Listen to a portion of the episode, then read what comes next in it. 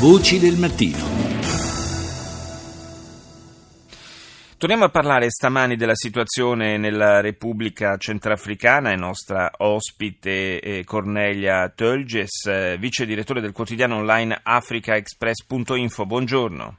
Buongiorno, buongiorno a lei e ai suoi ascoltatori. In Repubblica Centrafricana eh, c'erano state nei, nei, mesi scorsi delle speranze di una svolta davvero pacifica della situazione, alimentate dalle elezioni, alimentate anche dalla visita del Papa, di Papa Francesco. Eh, quel clima eh, sembra essersi nuovamente deteriorato però eh, negli sì, ultimi settimane. Deteriorato gravemente.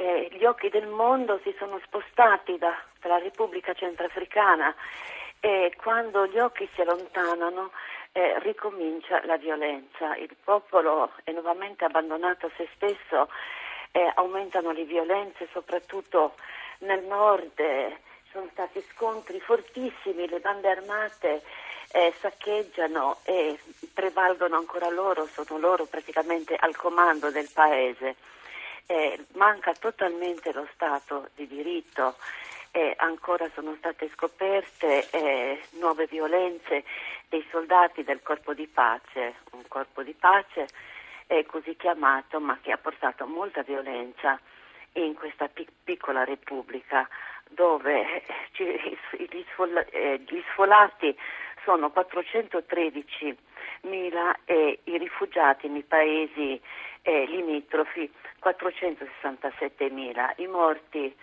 si avvicinano quasi ai 10.000 mm. ormai, ogni giorno vediamo e sentiamo nei giornali locali eh, tutto ciò che succede. Che cos'è eh. che ha fatto inceppare il, il, meccanismo? A un certo punto sembrava che con le elezioni eh, si fosse attivato diciamo, un, eh, un circolo virtuoso che potesse portare alla stabilizzazione del paese. E poi che cosa è successo? È successo questo, che il nuovo presidente non ha ancora eh, preso in mano veramente, eh, non vorrei parlare di potere perché è una parola brutta, ma ancora, è ancora riuscito a prendere in mano la situazione. E come vi ho detto le bande armate eh, a loro non interessa nulla ciò che manca nel paese, ciò che il, diciamo, il nuovo presidente non è riuscito a imporre è lo Stato di diritto, l'impunità totale. Eh, e quando manca lo Stato di diritto eh, tutto ciò che tu fai diventa lecito. Eh, siamo ancora in, praticamente in piena guerra civile.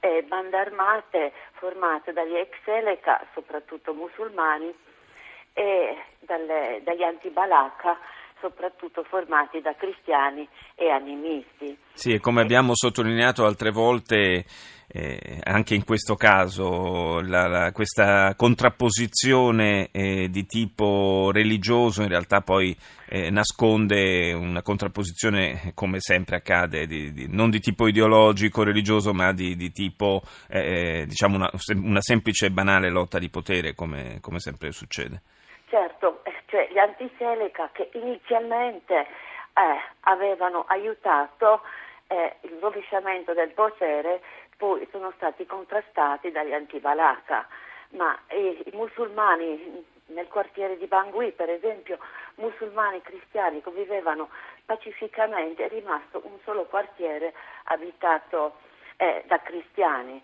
E, eh, eh, da musulmani sì. e i musulmani veramente in questo periodo, soprattutto a Bangui, eh, spesso vengono lasciati anche senza cibo e parliamo anche delle, veramente delle gravi violenze che eh, soprattutto i bambini e le donne hanno subito dal corpo di pace, cioè lì bisogna rivedere molte cose. Bangui eh, che è stato visitato anche da Ban Ki-moon e che è lui che ha voluto fortemente questo, questo corpo di pace composto da oltre 10.000 unità mh, mm, chiamato MINUSCA.